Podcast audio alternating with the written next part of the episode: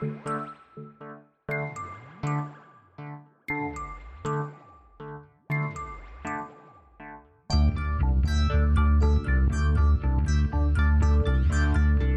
is Continuum Drag, a weekly podcast revisiting television sci fi, fantasy, and everything in between.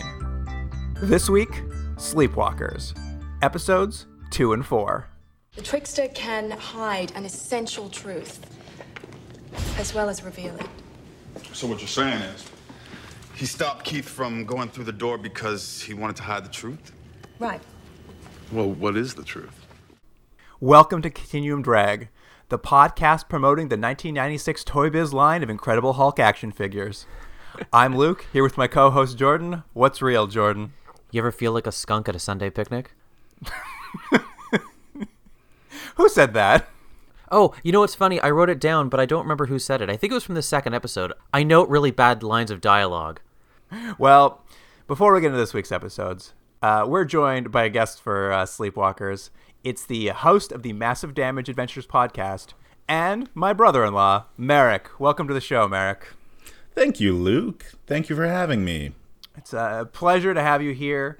So, as you know, we're a television sci-fi podcast, and uh, I, we like to start off by asking some of our new guests, like, what's your what's your history with sci-fi, or more maybe more specifically, TV sci-fi?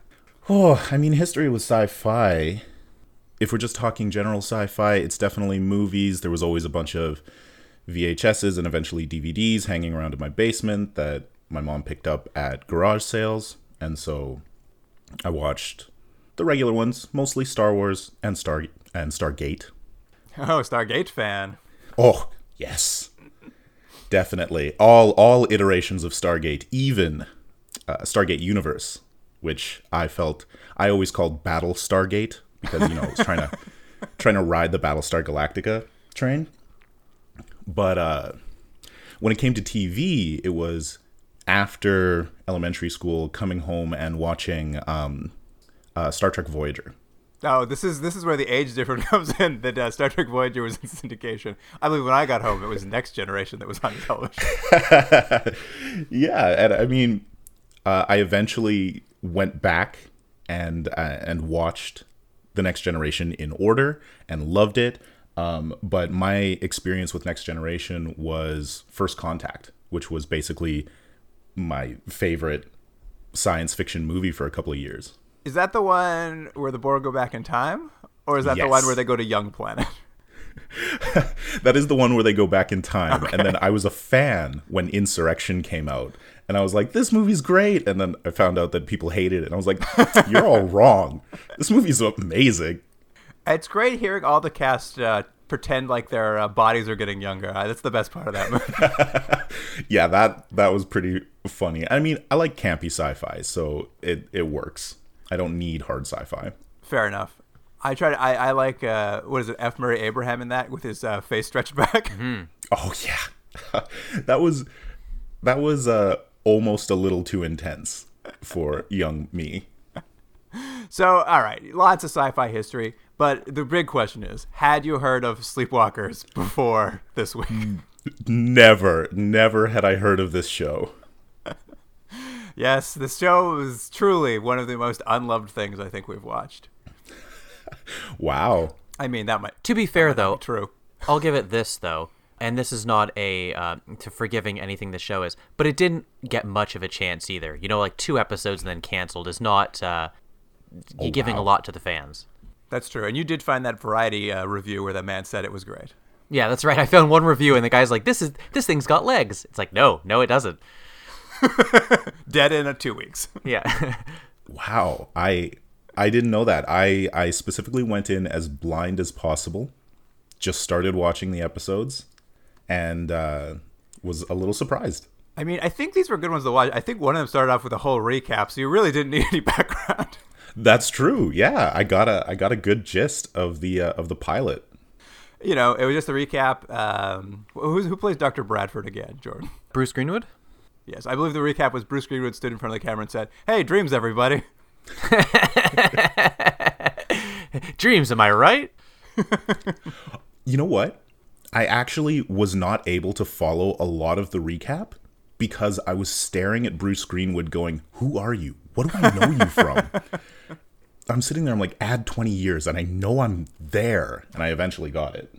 That is kind of the Bruce Greenwood curse. I feel like he is like in so much stuff, but he's also just like not an actor you know by name necessarily. You're just like, Yeah. oh, I know you from something. All right, well, let's get into it, shall we? Here's the IMDb summary for episode two Night Terrors. Kate and Nathan, who's been haunted by the memories of their dead partner McKegg, investigate the night terrors of a young boy who's being influenced during his sleep by a smiling trickster. The boy's missing sister turns out to be the key. Okay. I read that synopsis before. I think it's great that they just kind of blow the whole secret right in there in the synopsis. That missing sister, she's gonna be the key. I, that's exactly what I thought as you read that out. I'm like, that's a terrible synopsis. Although to be fair, I'm sure everyone felt the same way. When you start watching it, you're like, "Why is this little girl in all these scenes? It seems like it shouldn't be here. I wonder if she's involved later." You know what? I actually made a note because it was so out of left field when um, uh, Bruce Greenwood, Nathan, right? Nathan. yeah, Nathan Bradford. When he was interviewing the kid and he was like, "Do you have any brothers? Do you have any brothers or sisters? Do you have any siblings?" I'm like, "What? Do you, you should know that. Why would you ask that?" They do no research before these people show up. They're like, "Who are you? Why are you here?"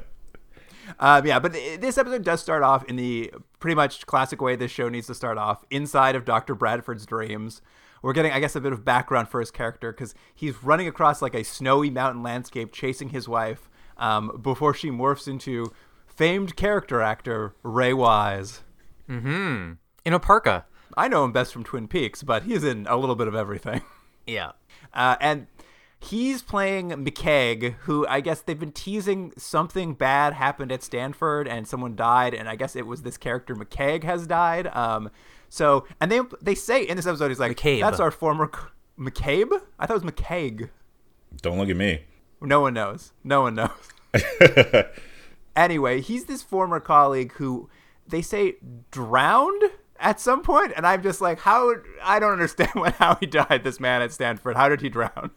It's funny because they've alluded to it in the last couple episodes that they got thrown out of Stanford because maybe their their experiments were too extreme or they were too out left field. So y the assumption you'd be as a viewer is that something happened in a dreamscape with this guy, and they're like, "Oh yeah, by the way, he drowned in some uh, icy water." You're like, "But what what does it have to do with the the dreamscape? Why would they have got thrown out of school for that?" They should have got their fishing license taken away. It's a, it's a very good question, and that's that's what happens in this dreamscape. Bradford falls through the ice, and he finds himself trapped under the ice, like in that classic way you fall through the ice and can't get out in, in TV's movies. And Jordan, listeners don't know this, but off air a couple weeks ago, we were literally talking about this trope, the idea of falling through the ice, as like how it's like the most. Growing up, you're like, this is going to happen. It's going to happen to me one day. Yeah, yeah, exactly. That and quicksand. There you go. this is a, this is the exact conversation we had two weeks ago with a different guest. It's very funny, but to see this trope finally pop up uh, is is very good, and it's just crazy because he's under the ice, he's looking up, and then Mc, McCaig or McCabe, whatever his name is, and Bradford's wife then appear looking down through the ice, and then they just start making out, and I'm just like, I don't even know what's happening. Yeah, that was that was very odd.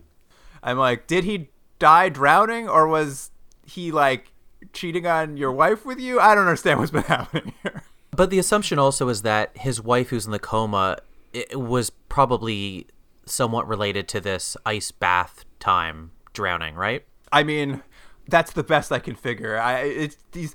Here's a problem with that I have with this show. That's not a like it's fine. It's not actually a big problem. But when we watch these shows, like we encounter dream sequences all the time on these shows.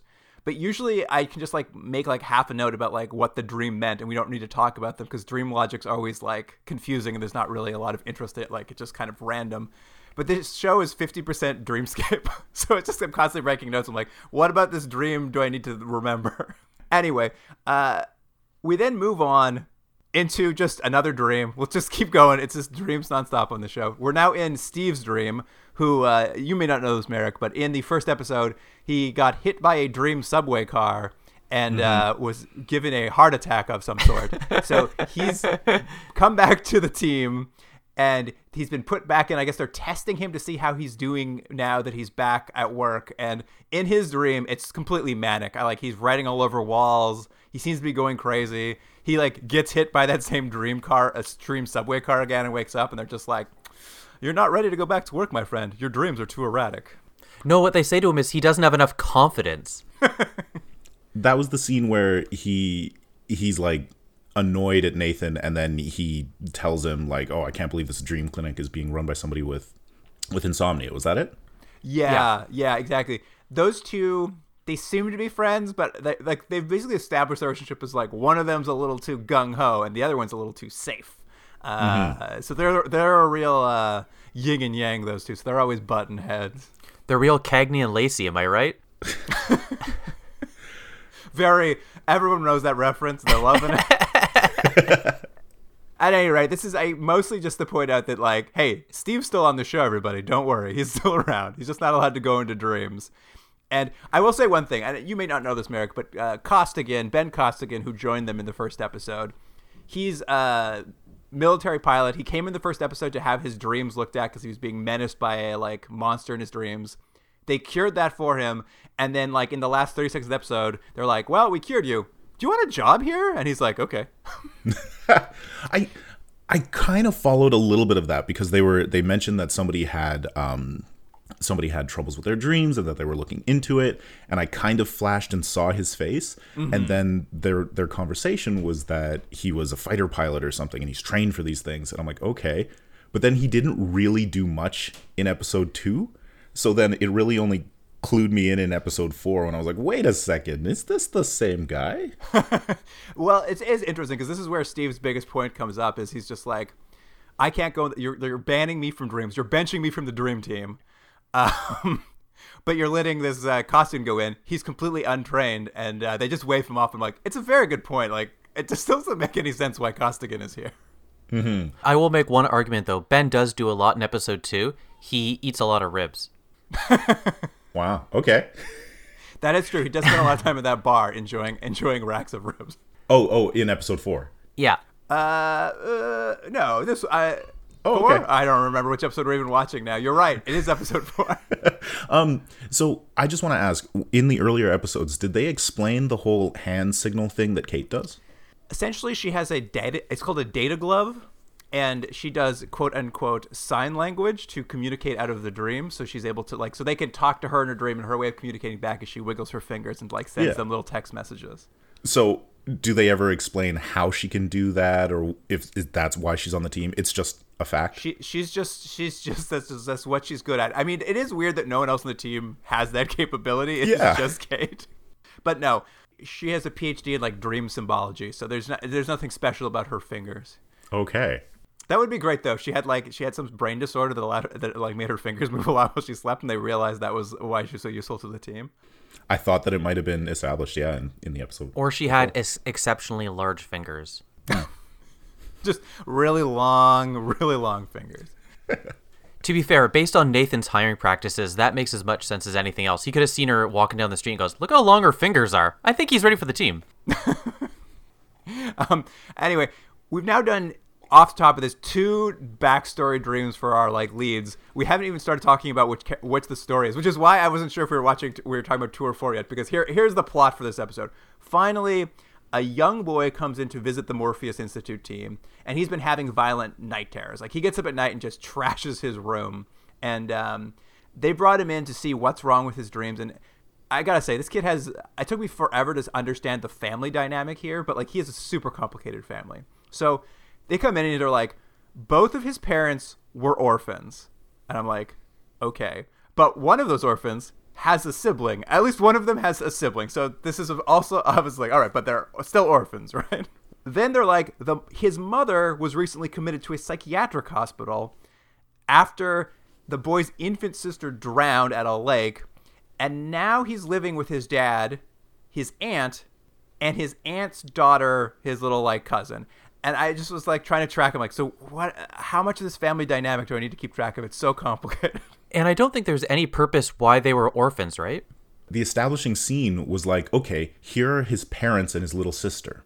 No, these aren't his parents. That's his aunt? Okay, I didn't catch that. Like it took a while to figure out, and they were orphans because they wanted to put the church symbol, um, symbolism into the dreams. Right, right. Yeah, it was weird, right? Like that. That seemed to be the only reason they were or, like. But they, I don't understand. Like, couldn't they have just gone to church? Well, you know what they're trying to say no. because it's late '90s. They're trying to say that you're an orphan, so you're damaged. Uh... like that was what they were saying. These writers. Poor orphans. I mean, it's even tough. I like. I have trouble imagining an orphanage in 1997. Like, what's this like church run orphanage, orphanage look like? Yeah. Can I make one quick point, Luke?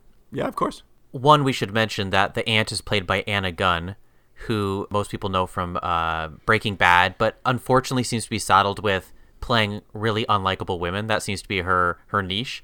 But uh, more importantly, something I realized most, mostly in this episode is they have this family come in for what essentially is a weird version of therapy to figure out what's wrong with this kid. But at no point do they ever talk about the pay structure. And I started thinking back on previous episodes. I have no idea how this business runs. They've got at least five people and all that equipment to pay for. What are they charging people? It never comes up. It's a good question. How do they pay for that hotel they apparently work out of? Because it seems like it's pro bono, doesn't it? I think in this episode they might even imply they're going to do this one pro bono. He did, yeah. He said, um, "Is cost an option?" He said, "Oh, don't worry about it." Like he waved it off. ah, don't worry about it. I, I don't. I'm a terrible business owner. you know what? And I mean, this dad, he says, or it was actually aunt, I think, but they say that they've been to six psychologists already, and I'm thinking like. How long have these night terrors been happening if you've been to six psychologists already and gotten nothing?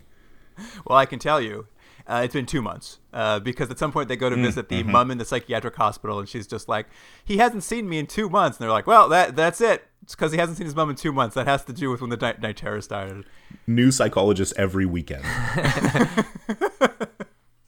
That is true. The timeline, that's the only way it would work.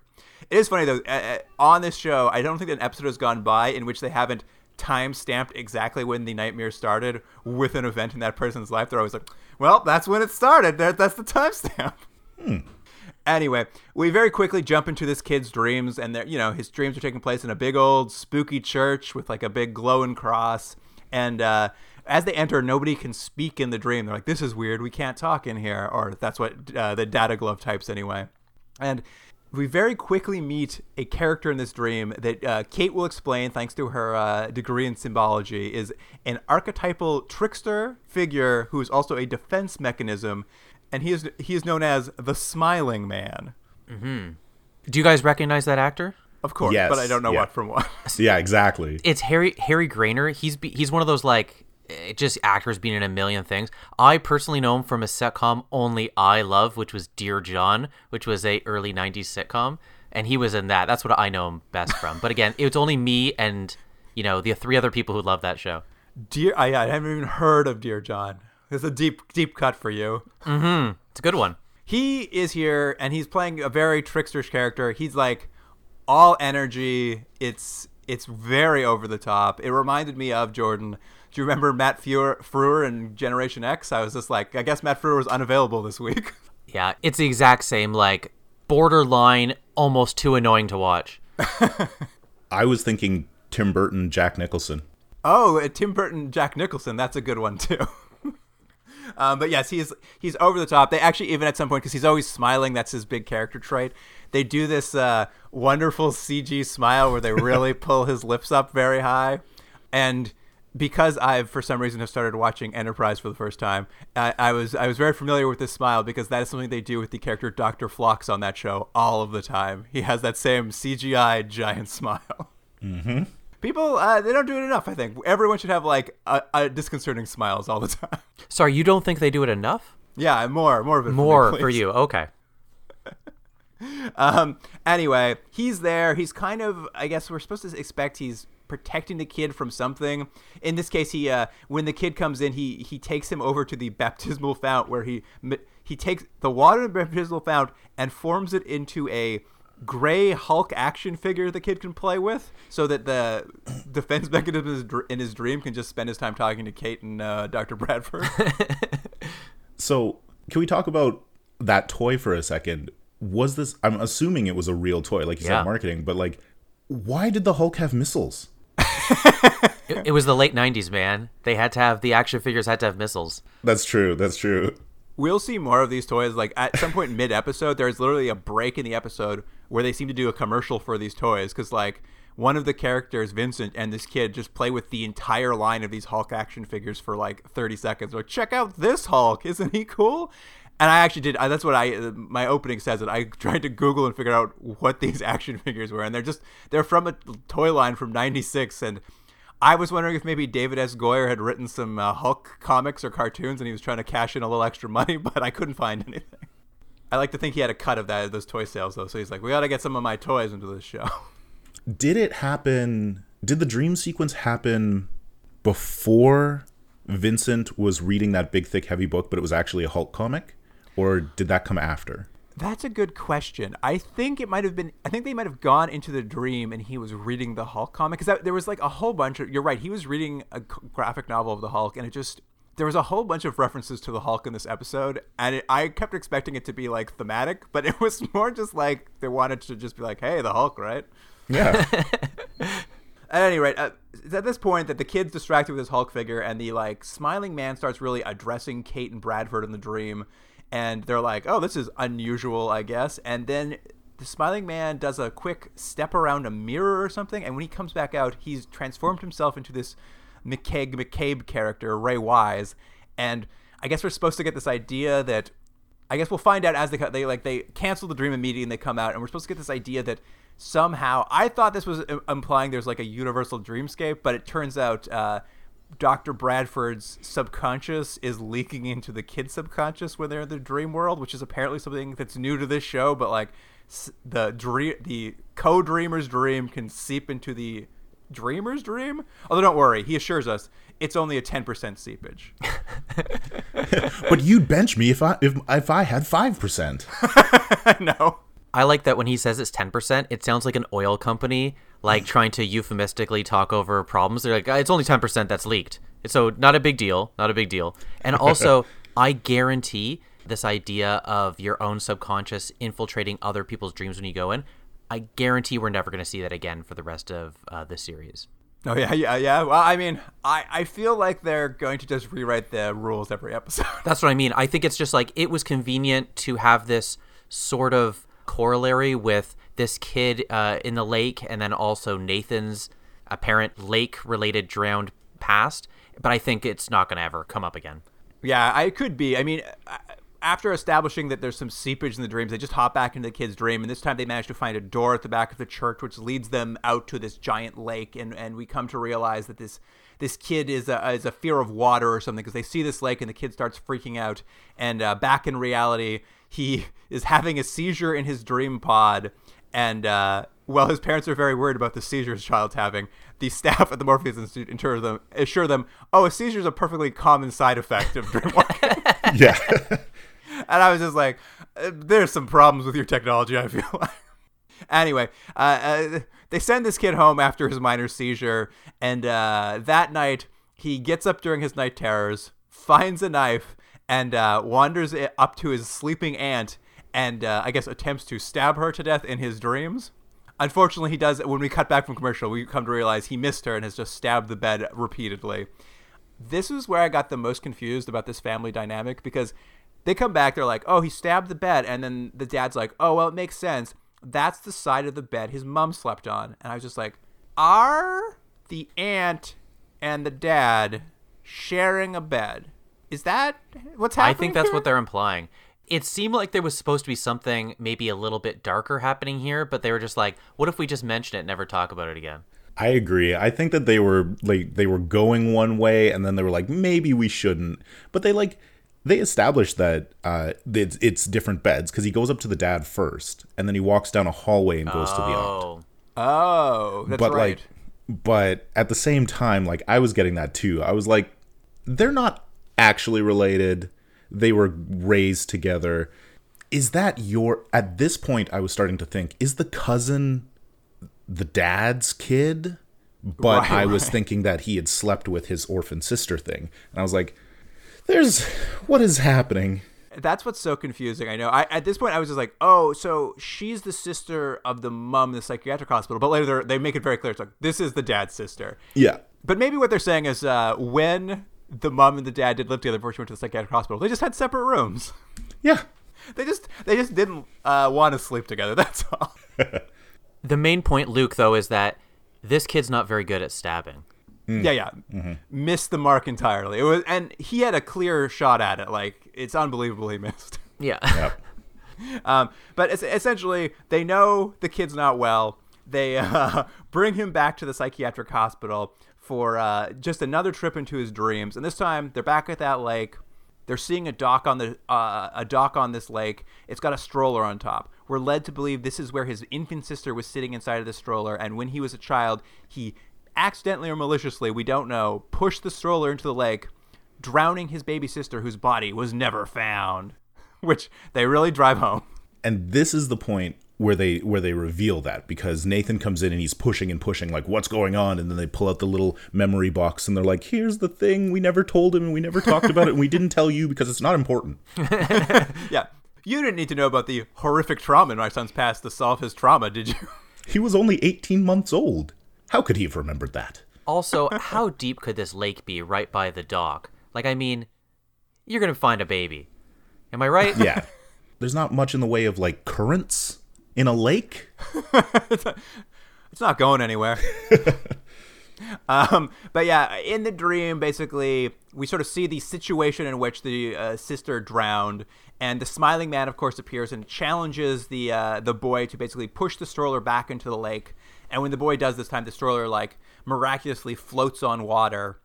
And there's this whole thing where the, the basically the Shadow Man is going to challenge him to a riddle, and he wants Bradford to get involved. So Bradford has to stand on the lake like Jesus himself next to the stroller, and he gets asked a question about like, can your dead little sister walk on water? And when the kid answers wrong, Bradford gets dunk tanked into the lake, uh, classic carnival game style, and uh, they all wake up back in the Morpheus Institute. And correct me if I'm wrong, you guys. I was so confused because they wake up, they're like, Bradford's like, well, I've solved this mystery. The kid killed his sister. Case closed, and they sent him home. The kid has has faced his trauma. He he relived it. So now the healing can begin. I found this just so confusing because I was just like, I don't know if anything's been solved, but they really like they're just they just like announce it's like, and we're done. I'm like, uh, okay. I think they actually say it's like he just needs to go see a counselor now, and I'm just like, he, he just needed to see a counselor to begin with. I don't know why he came to Dream Dreamland. Hold on. Is there a business called Dreamland? It is it, uh, Morpheus Institute slash Dreamland. um, anyway, so obviously we know the episode's not over, so we the audience are just like, uh, I guess this is a little interlude for us to wait for something to happen. And uh, that night, after they sending him home, I guess he's not cured after all, because uh, he burns down his home. At this point, much more expertly. Like the stabbing, you know, he missed, but this fire, although they show like one book of matches, when they cut to showing the house on fire, it's on fire in like five different places. Oh yeah, he he walked around the house. He lit every garbage can up. Very much more effective this time. Mm-hmm. So I mean, this just basically brings them back. Which can you imagine? Like, I just don't know why they keep bringing him back to the Morpheus Institute. I think it's time to move on to uh, new doctors. They're not. They don't seem to be helping at all. These people, but they bring him back to the Morpheus Institute. They tell them he burnt down the house, and then they're just Doctor Bradford's like, well, I guess I guess there's more to this dream than we thought. Time to go back into the dream and poke around some more. For Nathan, though, that's how he always knows there's you need to go into the dream one more time. When one of his patients burns down a house, he always says, "You know what? I think we should go back in." we probably missed something, I guess. but so they go back in, but this time to ensure, I guess, that it goes well, they they implant the kid with a hypnotic keyword so they so you can have a lucid dream. When we say Hulk in the dream, you'll be lucid, I guess. Which is weird because they immediately go in the dream. They basically the, they meet the smiling man. They immediately use the keyword Hulk, so the kid has Hulk powers or whatever is supposed to trigger. And the kid basically now challenges the smiling man to stand in the water, and he'll he'll challenge him to answering a question. And when the smiling man stands on the water, he asks the smiling man, "Can you walk on water?" And when the smiling man answers no, the kid uh, the kid reveals the true answer to the riddle. How how can you walk on water, Jordan? when it freezes. So, does this have anything to do with uh, Nathan's dream that we've been seeing a whole bunch of times with the frozen water? It's a good question. They don't directly draw correlation, but like it, it, is, it, is, it does bring up the question like how much of Smiling Man is in this kid's dream and how much of this is in Nathan's dream. But I didn't know if uh, Smiling Man actually ever made sense because I think you said at the beginning he's supposed to be like some sort of representation of a defense mechanism, correct? Yes.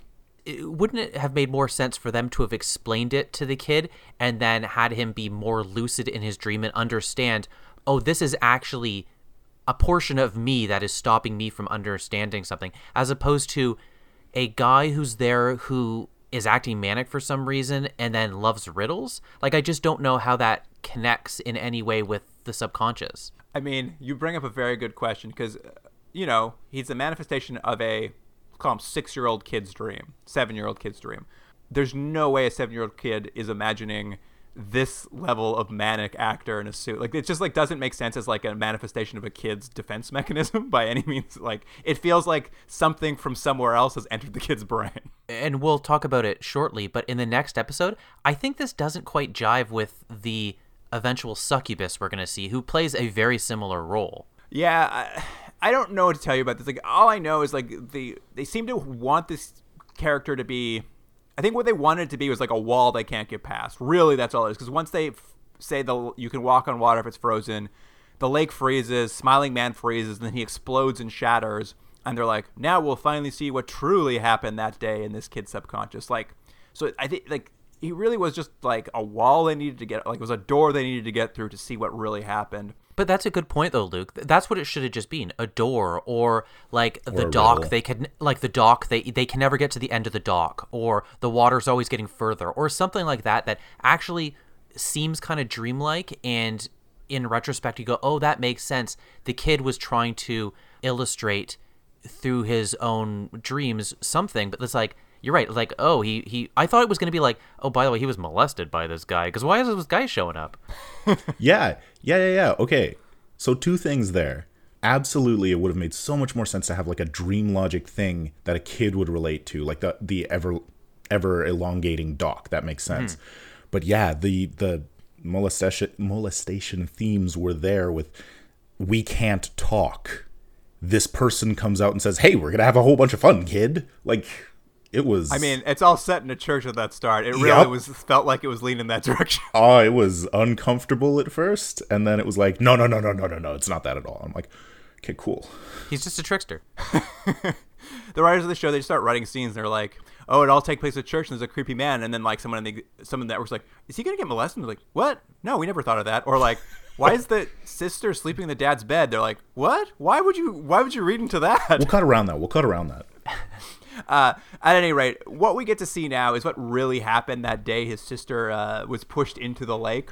And what we see happen is we see him as a small child watching his baby sister in like a little like crib that's next to the water, which listen, why both his parents are like nowhere to be seen. Like this, these parents have some a- questions to answer, leaving their small children by this lake. But essentially, the aunt apparently found out where her brother was vacationing, drove out there without telling them, stole the infant daughter out of the crib and then pushed she herself pushed the stroller into I guess effectively make it look like she drowned because she felt the brother's wife wasn't a good mother so she needed to raise the small ch- daughter herself but abandon the small boy with the bad mother.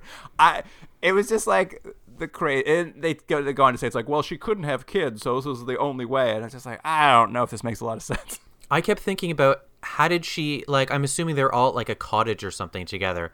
That's an awkward drive home where they're like, "Where that is that our daughter?" She's like, "No. No, it's not." They showed um they showed the trailer like they had a drivable like a, a RV that was there. So I assume that the mom's like napping in the RV and she's left the kids out on the beach. I mean, she she mentioned that she wasn't or the dad mentioned that the mom fell asleep by accident because she'd been up all night. But yeah, like it, it was okay. So the sister just drives out, frames this baby, and then only steals one kid. Yeah, exactly. It is very confusing because like and they even say it's like and then you never saw your sister again for four years. Three years? So- yeah, years. What? That wasn't a question. Your daughter just died, and your sister didn't show up. That's true.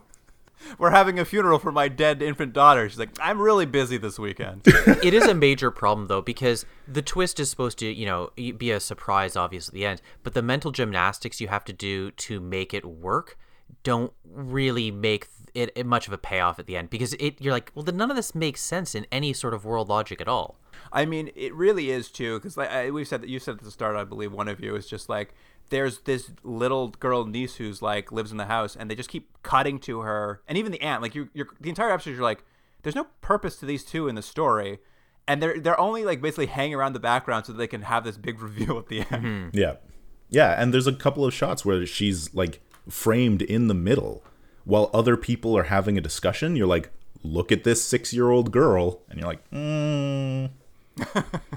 But mystery solved. Good news for this family. Uh, their daughter is still alive. they just get to and she's in their home. It's so easy. the family's reunited, and the episode kind of wraps up with uh, going back to Bradford's dream about uh, uh, this this character who drowned at the Stanford Institute. He goes to he goes to burn a photo for some reason of him and his friend, tosses the photo in the fire, and the uh, photo of Ray Wise in the fire gets a big CG smile. So uh, I guess maybe Smiling Man's coming back. who knows I I thought at several points in this episode, I'm like, okay, are we watching a supernatural type show? Like, is this is this actually like an invading force that's in their dreams? Yeah, I mean, I keep thinking it's going to go that way, and so far every episode has decided it's like there's always a scientific, symbolic explanation. There's never been anything supernatural until episode number four. Let's get into it. Here's the IMDb summary for Forlorn. So, um, what you're saying is on some unconscious level, all these women, forlorn, are, um, are, are rebelling. I, I'm woman, hear me sublimate. You should hear some of their stories. I mean, there is so much repressed anger at the men in this town. It's just yearning for expression. And look, this is the icon from the copper mine. If I just do this. Look, The symbol for female. One by one, the men of a small dying mining town of Forlorn are inexplicably falling victim to sleep paralysis after dreaming about a red-headed succubus that seduces them before turning into a wolf and attacking them. i mean that's it don't need to watch the episode That's a much better synopsis because all of that information is given in like the first three minutes. That is true. This is, is a great way of just like it's everything you need to know about what's about to happen here. also who wants to live in a town called forlorn I'll, I'll tell you, it's all uh, yokels from Central Casting. I was watching this. I'm just like, this is just like this casting is like a real insult to small town America. It's just like they just tried to find, like they just cast everyone and like stand there slack jawed like you're a yokel. I'm just like, this is very rude. it's almost like they've been cast from a horror movie they're the people you meet that tell you not to go down the road that's who these people are all they're like well i don't know there's no gas here and there's no phone but i wouldn't go down that road So I'm going to preface a lot of my comments on this episode with the fact that it was so much cringe. And oh yeah. that comment about the casting and saying like, "Oh, small town America," like yes, they were they were like, "You're from a small town. You're the worst." This, you're the worst. This, you're the worst. And they just kept bashing these people and I was like, this is At the same time, though, cruelty. I think this is our sexiest episode. Oh, that's true. I mean, it starts off in a dream that is really. This is the most softcore we've seen since Nightmare Cafe, probably. I'd agree. Uh, we see a, a real greaseball going into a mining cave. He meets a, he meets a lady in there who strips down to have sex with him, and uh, when uh, when she asks him if he loves her, and he he says yes, of course, but uh, she does not believe him. So she turns into a wolf, chases him into the woods. He steps on a bear trap, and then is eaten by that wolf. I mean, fair enough. Yeah, fair enough. And uh, this dream, it turns out, is affecting several of the men in the town. They're all having this exact same dream, and we are going to see it repeated five, six times in this episode. We're going to say this exact same sequence of events with a different man in that role so many times. Let me just bring it up now, and I'm sure we'll get into it more as we go through. Does this make sense, just overall for this show, that they're going into people's dreams because they want to solve some sort of mystery? Fine. Yes. But yes. why would the people keep having the same dream over and over and over? It kind of makes sense in this episode, but in other episodes, they've led the person to to a certain thing so they could solve it. Like in the first episode, they were like, "Anything happened in your childhood?" So the guy goes to his childhood home, or "Hey, we're in a church. There must be something here with smiling guy or whatever it is." But uh, it just seems like there there should be another step of them having some sort of conversation and investigation and then pushing it into the dream. But in this, it's like what they these guys just keep having the same dream over and over and over and over for all eternity. Yeah, uh, this episode they certainly aren't doing investigation into the dream. They just seem to be like going in and watching the what dream they're having. They're like, "Oh, that's weird." They're all having the same dream, but they don't like attempt to make. I, and I'm not sure if the idea is these men because they're all basically what's happened is they all have sleep paralysis. Basically, not when they all woke up, they're the part of your brain that keeps you from thrashing around at night hasn't turned off, so they can't talk, they can't move, they seem to be conscious, but they're just like stuck in this paralysis. But they don't imply that they're like they imply their minds are still working, so it does feel like they'd be able to talk to the people in the dream, but they never do. They just let these men relive the nightmare over and over again. Yeah, you'd think that, like you said, that their established process is they're going to contact these people and they're going to walk them through and ask questions, but they don't do that. They just watch the show. Yeah, there's like, what? Let's see what happens in this erotic dream. Oh, it's the same. One at the same. Is it also implied then that let's say I'm one of these dudes in the dream, I'm with the woman, she eats me as a wolf, I then go and do it again over and over and over and over with no knowledge of what just previously happened? I think that's what's implied. Yeah. And I mean, they also established, like, hey, we're doing a house call to this small town. We've only brought two pods because we couldn't get a slightly bigger truck and bring three. so it's only Kate who's in there. Maybe they just want to be observers because they only have one person. Yeah, they never really explain what's like. This is it does feel like a little bit of a break from the usual like their investigation. This investigation is primarily done in the waking world. Anything happening in the dream world is just observing this dream over and over again. Although, man, what a day on set! You just set up that camera once. And you just cycle like seven actors through the exact same setup. They're all just standing next to the cameras, like, you go. All right, now you go. anyway, uh, yes, they've been invited out to Forlorn to investigate this. Uh, the CDC has called them in, but uh, as the the the like head of the CDC who's running this, he's not too happy about it. But he's been forced to bring the Morpheus Institute in because Bradford has powerful friends in Washington. like, why does man with crazy dream institute have powerful friends in Washington? Doesn't seem like he would. Yeah. It also feels a little bit like uh, just of its time of this. You saw a lot of this sort of government uh, mistrust in TV, I think, post X Files, where it's like these government organizations, they're all up to something and they don't like each other. And all, it's like, because like in this episode particularly, Nathan's really snarky. Like he makes some comment about the CDC and then later on he's being snarky. And I'm like, why? Who cares about any of this? Well, and and then the um the way that the episode ends, not to give too many spoilers, but it totally plays into that trope of the government is dangerous. Yeah, the government's stepping in to take over, and I was just like, this is a new turn for this show. Why is the show upset with the government suddenly? anyway, uh, the Forlorn has basically been quarantined because of these dreams. They don't know what's going on, but a whole bunch of guys are doing it. But and as Kate points out, no ladies have had this dream yet. So uh, she starts formulating some uh, theories about mass hysteria and like why it might only be affecting men and like it's interesting she's kind of pointing toward like if they're all from the mind maybe some sort of traumatic event happened or it's psd and she starts bringing up like oh there was a town that had a similar event back in the 70s where they all shared some sleep paralysis like she starts bringing all these ideas up and uh Bradford could not be more rudely dismissive of her this episode. Anytime she brings up an idea, he's just like, I don't like it. No, that doesn't make sense. I actually was pretty sure from the beginning, again, because he was being so dismissive and so snarky. What I thought was going to be the point of the episode was there was, uh, to your point earlier, uh, Merrick, that there was maybe some supernatural force that was taking over this town and making the men all act in a certain way. And because they were now in the town, they were all acting more aggressive or insulting towards women. I thought that's where it was going to go, and they they kind of implied it with the performances, but then that's not what it is all. No, and then it just comes off as really horrible misogyny. Yeah, there is literally so many scenes where Kate is trying to theorize what might be happening here, and you think it's going to be, oh, there's something horrible in the subconscious that's making the men mean. But then at the end of the episode, they're like, no, the men on her team are just mean to her. Yeah. and she just plays it off.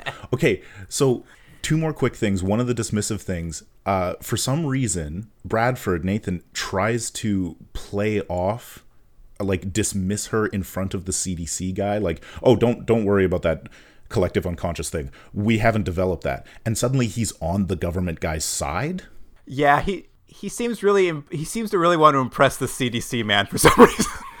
And then the other thing, when she brings up the um, the other village that happened a couple of years ago, they specifically say, "Oh, it was down in the Yucatan," and then there's just this whole dismissive tone about this situation that happened to you know those people out in the bush that don't know the science, and it's the same tone that they take with with the people of the town and with their guide in the mine later, which you might bring Oh yeah, up. these these are real big city dirt dirtbags coming to this small town and really condescending to everybody they meet.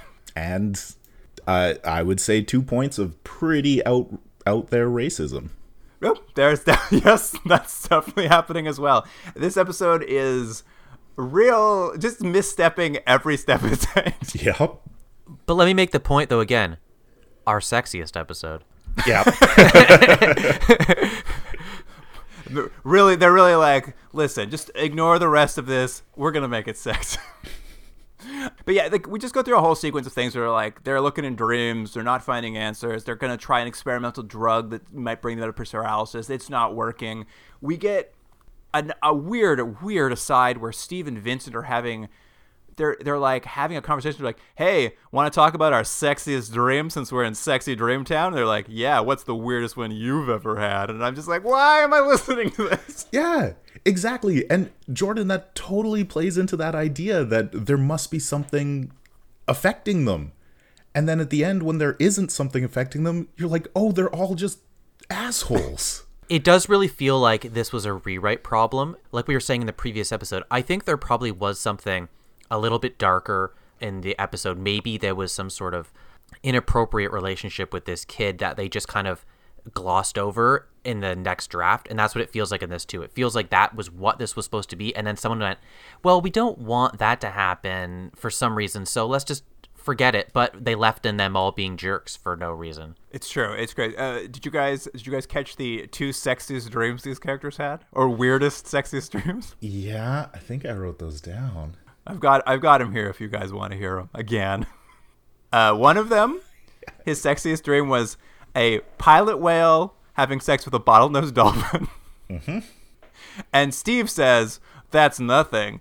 I have a reoccurring dream where a gang of highly trained circus freaks and some melons. I'm like, what? And I'll just leave it at that. I don't know what you call this. I don't know if it's a trope, but you see this a lot in TV where people imply something sexual, and the joke is always, "Isn't this crazy?" And I don't think it's funny. It never works, and they, it's just you see it all the time. Like, hey, what's that water balloon and gloves and uh, tricycle for? They're like, well, he's got a crazy sex life. I'm like, what? Wh- Like, who thinks this is funny? But someone does because it's constant in TV.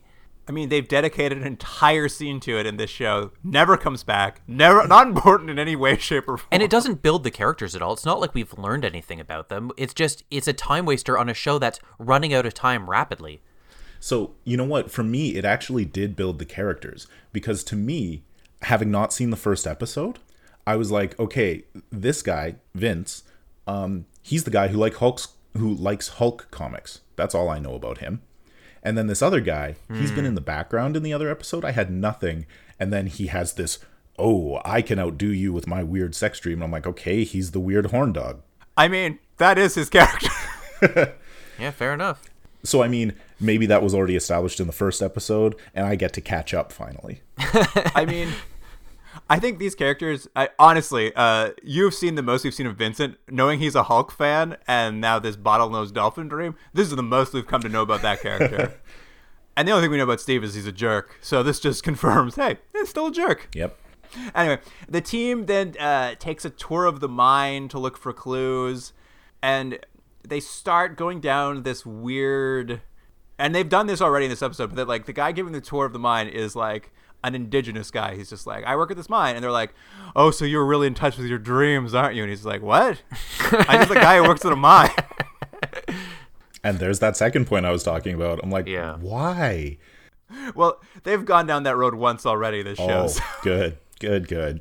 It's uh, that's Kate's that's sub Kate's subplot. Is she thinks indigenous people are really into their dreams. Oh, that's so far. Kate has seemed like the most redeemable character in this episode and in the show, but then we get that. But like, yeah. So uh, that guy Vince, he's he's walking down and he's explaining to this guide the the world has magnetic fields and they cause these things, and you know heavily imply your ancestors were probably just doing that. Your spirituality doesn't matter. And I'm like, oh no, that does. Uh, it's true. And this guy's only in this scene for this one moment to give this tour of this mine. And uh, my favorite part of this tour, mine tour, is he's just like, uh, they shot a giant bug movie here one time. yeah, that was good. I wonder, I wonder if that's actually true. Like, was that maybe they used that um, that location for a bug movie, and this production company knew that and just wanted to throw it in? yeah, the writers got a tour of the mine at some point, and the guy giving the tour is like, they shot a giant bug movie here once. They're like, oh, that's a great line. We got to get this in the show. That in. anyway, so like, and again, all that happens on this tour is like Kate sees a symbol that she saw in the dream, and when she points it out, Bradford's like, "Shut up! Yeah. don't, don't tell me what you saw in the dream." He's like, "Oh, sir, are you telling me about symbols as the symbol specialist? I don't want to hear about it." Yep. But the whole this whole tour of mine is only there because as they're about to leave, one of the women in bookkeeping steps out to tell this guy she, he has a phone call, and Kate sees her and she's like, "That's the succubus I saw in all his dreams."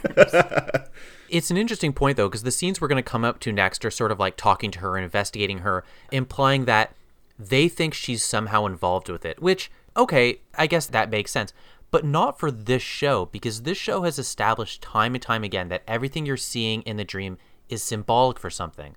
So why they would think that this woman is not representative of something else? Like, could it not just be that? Clearly, there's there's some connection because all the men are having the same dream. But like, why they think she has power specifically? This like clearly unfortunate woman is like involved in some way. I just it didn't seem to jive with anything we've learned so far. it is weird, and then because they take her into an interview immediately after this, and the interview is basically just like, "Hey, did you have sex with those men?" She's just like, "I dated a couple of them, but Yeah. hold on a second here." Yeah, and so that's what I was going to talk about. That setup there, where they put her into like a barn on a chair in the middle of this empty space and bring in looks the like they're gonna torture her. Yeah, and they bring in the sheriff for some reason, and it's like, why is this suddenly a criminal investigation when it's supposed Into to this be woman's sex life. Yeah, it was like, can't we just have a conversation with her? Maybe if you said it in the diner, there might have been some actual narrative build. They have to bring her aside and say, "Hey, do you sleep with a lot of men?" And she's just like, "This is rude." And then they're like, "All right, we're sorry. We were very like a, a much of an attack on your lifestyle. Could we invade your dreams?" Yeah. And you know what? She's actually like really helpful for a second when she's like, wait, do you think that it's a venereal thing? Like she's worried for these people and herself, but like, It's true. And then like this sheriff who has not been a character other than to point him out at the beginning of episode, like, hey, that's the sheriff. And you're like, I don't care. He's now back in a big way because he is married. After this interview where they're like, we're going to go into your dreams and poke around, just see if you have anything to do with all this paralysis, the sheriff takes her out back of the mine and is just like, hey, Anna, I've been cheating on my wife with you and I don't like these people are asking questions about you. So uh, I'm just going to push you off this cliff. out of left field. I get that he didn't want the affair revealed. No. But like you could have said this to the these let's say for some reason these dream people have some authority. He could have said, just so you know, I've also had a relationship with her. It's unrelated. Why that suddenly makes him a murderer? Is this because he's murdered people in the past? It's like, no, just just because we need to get rid of her. I was going to say, and he like just walks her out of that barn and then just pushes her off the nearest cliff. That's actually two scenes later because he goes, she goes to the, um, unless, unless the barn is where Oh, they you're right. the- You're right. They you, they do go check out the dream pods in the sw- community swimming pool. Yeah, and so he's not even there. So then he takes her after that. And I don't even know. Okay. one more thing uh, in that scene with her interview. This is where suddenly she's like, "You, all these people are going to turn up like those crippled men," and I was like, "Ooh, ooh that's a word choice." They're just small town yokels. They don't know no better. but yes, uh, she's now dead. Uh, also pregnant with the sheriff's kid. I don't know. Who cares? of course, and she's pregnant because, of course, she is. Just a little throwaway line. Um, but so she's dead. Their only lead is gone. The sheriff goes to bed that night, wakes up paralyzed in the morning. That's what happens. And the Morpheus Institute people are just like, this is crazy. How can she be attacking people from beyond the grave? And I'm just like, so you think this is now a, like everything I know about this show is you don't believe in psychic connections, but now you're like you're flat out just like somebody's attacking men in this town in their dreams. And I'm just like, I don't know what's happening anymore. Mm-hmm. And like this is when Kate starts like she really starts pitching this idea about like there's this like maybe what's happening in this town is this underlying misogyny that all the women in the town perhaps their subconsciouses are attacking the men to like offset it and like once again every colleague in this place just shuts her down just like every single one of them is just like we just hired you to be a pretty face shut your mouth and she calls them out on it she does and at some point they kind of half acknowledge it, but they also still dismiss her, and she's yeah. forced to like giggle it away and be like, "I guess you're right." Yeah, they're a jerk. She's like, "I got an idea." They say, "No, you're stupid." She's like, "Guys, you shouldn't say I'm stupid." And then he's like, "Women, am I right?" And then they all laugh about it. Yeah, and then and then she's like, "I guess it's just my mystique." And he's like, "I don't get that." like, oh, that was just the worst scene. It is funny because like the uh, this part of the, this part of the episode, it feels like they're about to get into some like really uncomfortable like areas, but like perhaps like an interesting place for the show to go to discuss this idea of like misogyny and like like women's roles and like how men treat them. It feels like they're about to get into it and like seriously in this episode, and then they just like wave it away like women. Am I right? Yeah. Um, Jordan, you mentioned this earlier about Costigan, who's very backseat this episode. He's barely doing anything but sitting at this diner eating ribs. And that is because he's going to be the one character who is not like the big city snob, and he makes friends with the owner of this bar, Lila. So we'll get a few scenes where the two of them are really chatting it up. They're becoming, you know, friendly. He's a he's a nice guy. They're having a good time. But for some reason, in this scene where they're being very dismissive of Kate, she walks up to their table because they're having this meeting at her restaurant. She's like, uh, "Do you guys need anything else uh, at the bar?" And Costigan just turns to her and she's like, "Shut up! Why are you talking to me?" out of nowhere, like his character has not been rude to her this whole time, but suddenly he's just like the rudest man on earth to her. Well, it's because it's a plot point, and that's why they need him to do that. But it doesn't. You're right. It doesn't make sense in this world because all he would have had to say is, "No, thank you," and she would have left just the same as saying uh, something nasty to her. But it's like, oh, because it's gonna be a point later, and it's just it's a shame not that this this episode was you know hitting home runs into this point but it's such an easily fixable thing that doesn't stick out so badly if you just have him just be normal but it's like again i was like there's no way he must have some something's happening to him. There's no way he'd be such a jerk. It's like, no, he is. He's just a jerk for no reason. Yeah, this is where it feels the most. This is where I thought the same thing, Jordan. I thought this was going to be like everyone in this town is being affected by something, so the men are becoming jerks, uh, and this is what like I and it felt because it's so against character for him to mm-hmm. be so rude to her that I was like, oh, now I see where this episode's going. But it turns out it's not. Like he was literally his. We're just supposed to know his character is a jerk to waitresses sometimes. Yeah. But because he was a jerk to Lila, uh, he heads home that night, and uh, oh, actually, before I get into that, I'm just gonna raise one point. I'm gonna ask if you guys notice this in this scene. It's very minor, but they imply in this scene where they're being rude to all the people at this restaurant that none of the men on the team are sleeping because they're worried about the succubus getting them in their dreams. Is this supposed to be a subplot we were supposed to pick up on that they're not sleeping and maybe that's why they're jerks? Good point because they did mention the uh, the pills and they kept calling for coffee. I don't know. It it doesn't matter, but like I just kept note like they just kept dropping weird hints to other things happening that maybe you're right, Jordan. Maybe they like rewrote this episode or re-edited it so heavily. There's just all these weird things that I'm just like, is this important or did you guys just forget this was in the episode? Two other times they've really gone out of their way to show that people in the town are not sleeping. The CDC guy says everybody is like on edge and they're not sleeping And when they do the establishing, when they drive in and they're just panning across all of the locals, you can see that there's makeup on their face showing that they have bags under their eyes. Oh man, this episode is such a mess. Like, there's yeah. So there are clues to it, but for whatever reason, they don't want to use them. Luke, it may be a mess, but I will make the point. it's our sexiest episode.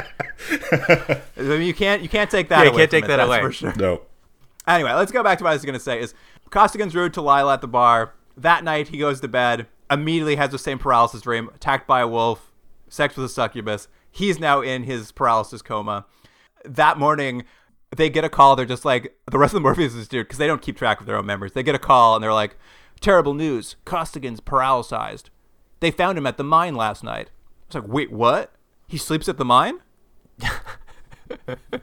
Yes, yes, he does. I thought I was like, is this a plot? Like he was investigating the mine and something happens. Like, nope, they found him asleep at the mine, and paralyzed. I'm like, I don't know what's happening on this episode. Anyway, doesn't matter.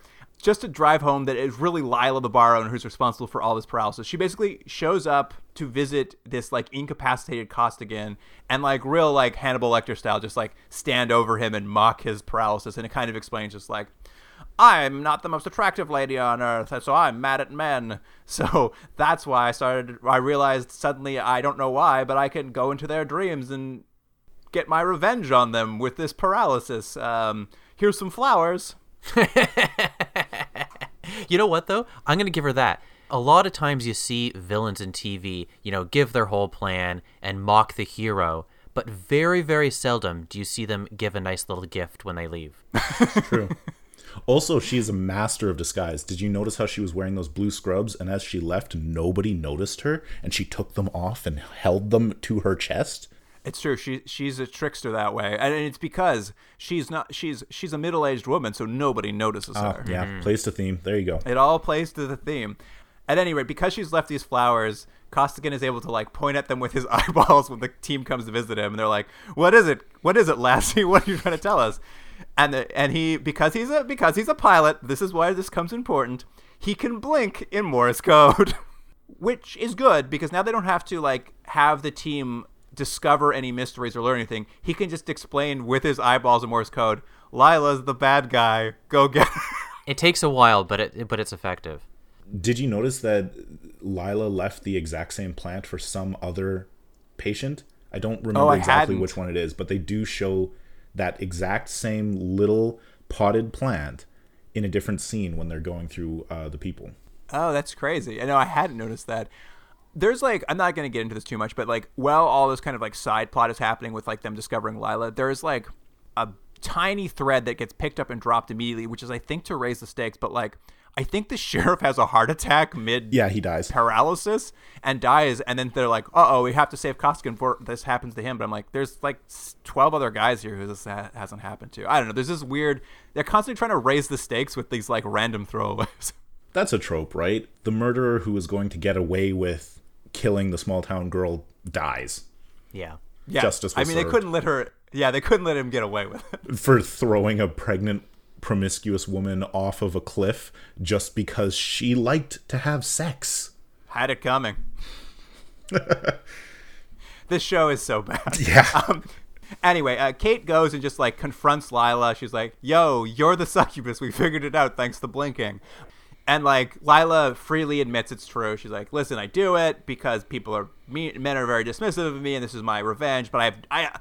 They really make a point. They're like, we don't know the science behind this, so everybody just has to constantly be like, we have no idea how it works, but she's doing it, and she basically agrees to let Kate go into her dreams to investigate, and uh, they're all like, "She's lying, though, right? She's going to attack you in their dreams." Kate's like, "100 percent. We cannot trust her in any way, shape, or form." I loved that. I loved that because I was watching the scene and I'm like, why is she suddenly, oh no, yes, of course, I should help you? I'm like, that was a really fast thing. And then they cut, like, do you trust her? No. I'm like, oh, that was smart. Well done there. So Kate goes into Lila's dream, but she's not. She's going to bring a defense mechanism. She brings along with her the concept of a mirror. I, I didn't understand how this works. I mean, I get it works as a in this plot, but I don't understand wh- how that works at all. And again, let me just mention, we've seen that in I think the first or second episode. She could change her appearance if she wanted.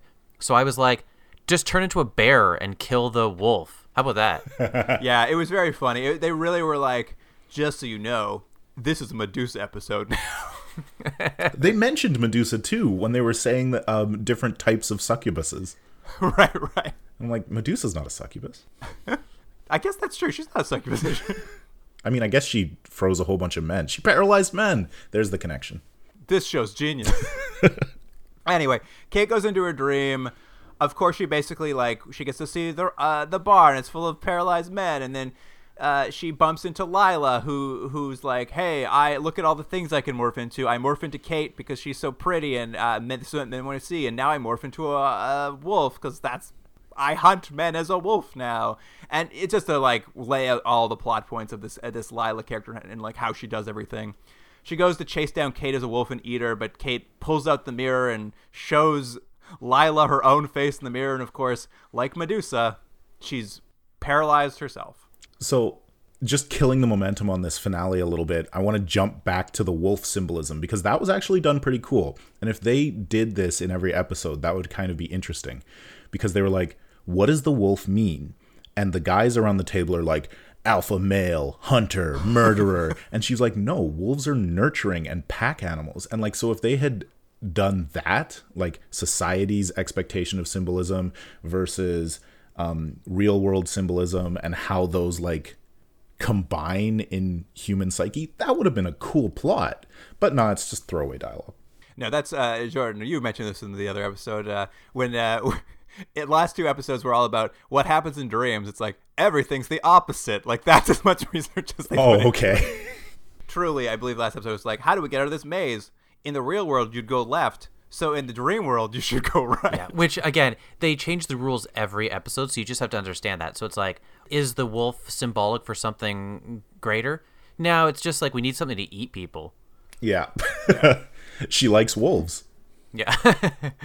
So Kate defeats her by using a mirror, and now Lila's paralyzed. She's in her own sleep paralysis now. They wake up. The experimental drug that wasn't working before is now working, so all the men in town have been saved. But of course, it won't work on Lila because whatever whatever her power superpower is, it doesn't let her come out of it.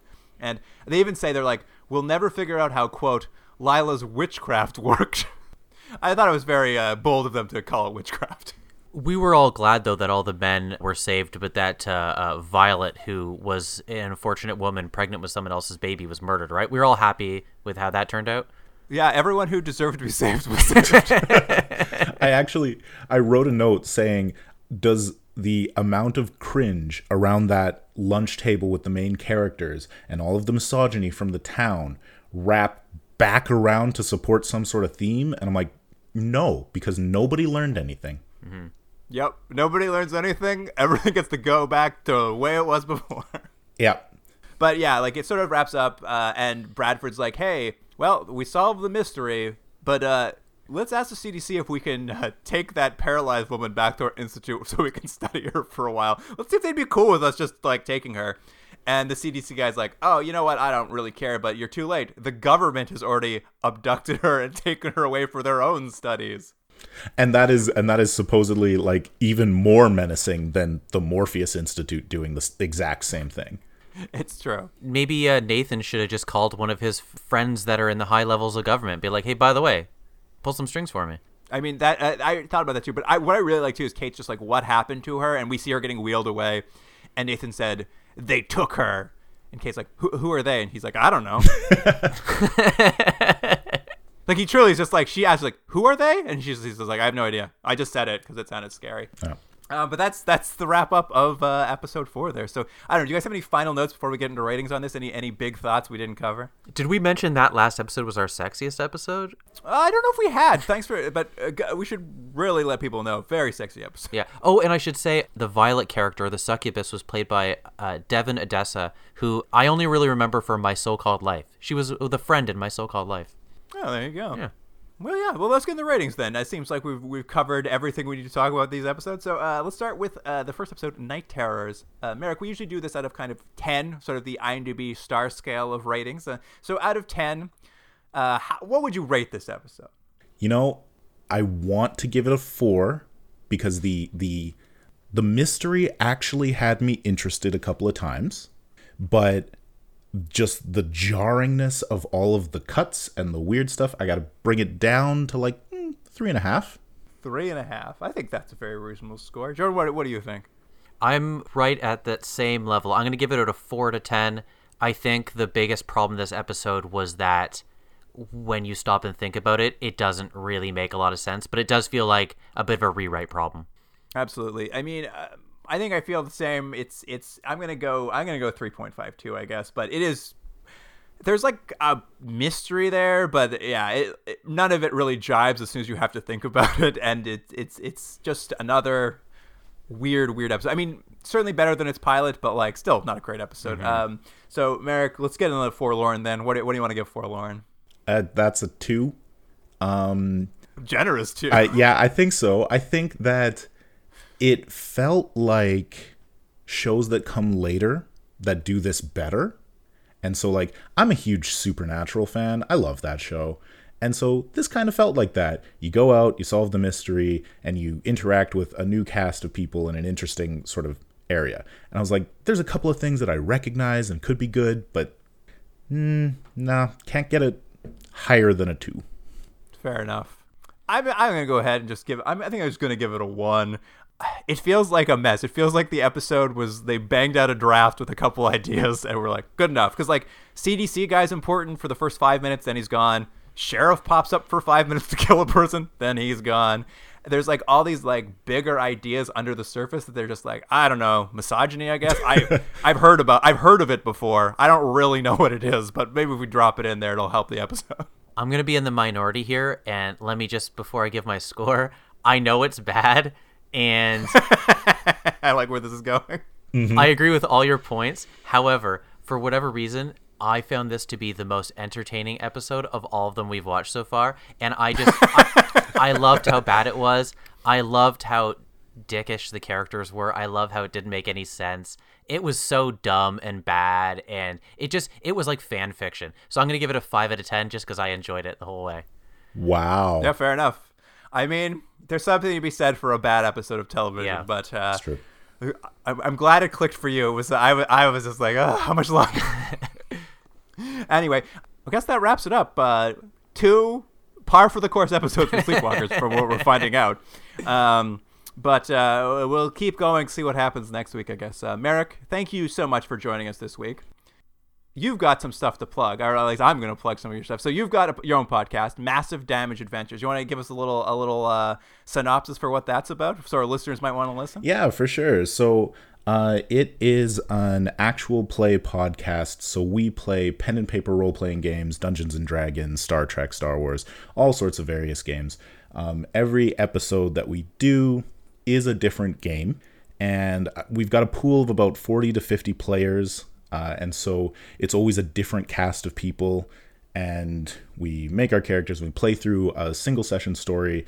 It's like uh, four hours of us just messing around in whatever game it is. We also do bonus episodes where we review games that have been uh, given to us by uh, publishers as um, promotional copies.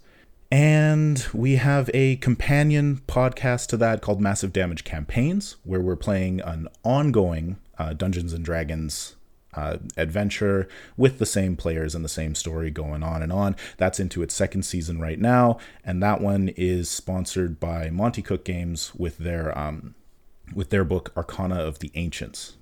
Uh, Both podcasts are also sponsored by Roll20, which is pretty cool. And um, the last sort of big project we're doing is that we're doing a short Twitch campaign. When is this episode going to be coming out? This is going to be out in two weeks. Okay. So that'll be basically a week before we do this live streamed Twitch campaign, which is going to be superheroes, uh, teenage superheroes that all work or hang out at a mall. And we're going to be playing that Friday nights uh, in April. Yeah, yeah. That's this will be out on the 30th, so it'll be just before you do that. Beautiful. Um, I just wanted to say, I what I really like about your podcast is you do because you're doing a whole bunch of different like types of RPGs. Like you'll do these one-offs and like really see them. You always do this great like 10 to 20 minute opening where you like sort of break down what the what this sort of RPG is, like you know the theme or like if it's Star Trek, and you kind of talk about that. You talk about the mechanics of how it works and like how the players play and kind of how the whole system of the RPG works. There's a lot of systems out there, so that's something I always really appreciate about it. So Mm, thank you. Um, you should check that out if you're listening to this. You might you might enjoy some some RPG action on uh, Massive Damage Adventures. Not to prolong this, but I'm, I'm gonna I'm gonna pitch a couple more things I want to know. Uh, you just wrote uh, uh, our uh, campaign for the uh, Expanse RPG, didn't you? Yeah, so that is in its second round of editing. Um, I was brought on by Green Ronin uh, Publishing to write an adventure for an upcoming book called The Free Navy Conflict. So that's going to be published probably this year, maybe early next year. And uh, the adventure that I wrote, you get to play as uh, the Free Navy and be real evil. so if you're an Expanse fan, watch out for that. Um, and not to drag this on longer, but I'm gonna. I, I saw you're doing something. You're, you're a very busy man. I don't know where you find the time, but I saw that you and a friend also started a Twitter account where you will recommend RPGs people can play. So if someone wants to try an RPG, maybe they've never tried one before, like a real pen and paper role play game, you can tweet at this Twitter account at RPG underscore what, and they will talk to you and they will figure out what RPG you might enjoy. Yeah, exactly. That came out of a conversation just before we were playing uh, an, a game of Dungeons and Dragons. Um, we play that group every Sunday, and um, we were just like, you know what I miss in this time of pandemic? Just being at a game store browsing, and somebody is like looking at a game, and you go, oh, you know, did you have any questions about that? And and sort of like helping somebody find the game that they were looking for. And we were like, we should do a Twitter about that. And then my buddy Ian was like, I made it. Here's the password. And we're like, cool, let's do it. Thank you again, Merrick, for joining us. Um, and listener, if you want to see some clips from the show, we'll of course have those on Instagram and Twitter. The handle there is at Continuum Drag. And uh, if you want to email us about what a sexy episode that was, you can get us at continuumdrag Uh, but that wraps it up for this episode. Listener, thank you for joining us. And Jordan, I will see you next week. See you then. Continuum Drag is recorded in Toronto, Ontario. Theme music by James Rex Seidler. Produced by Jordan Dullock and Luke Black. Special thanks to Aaron Humes.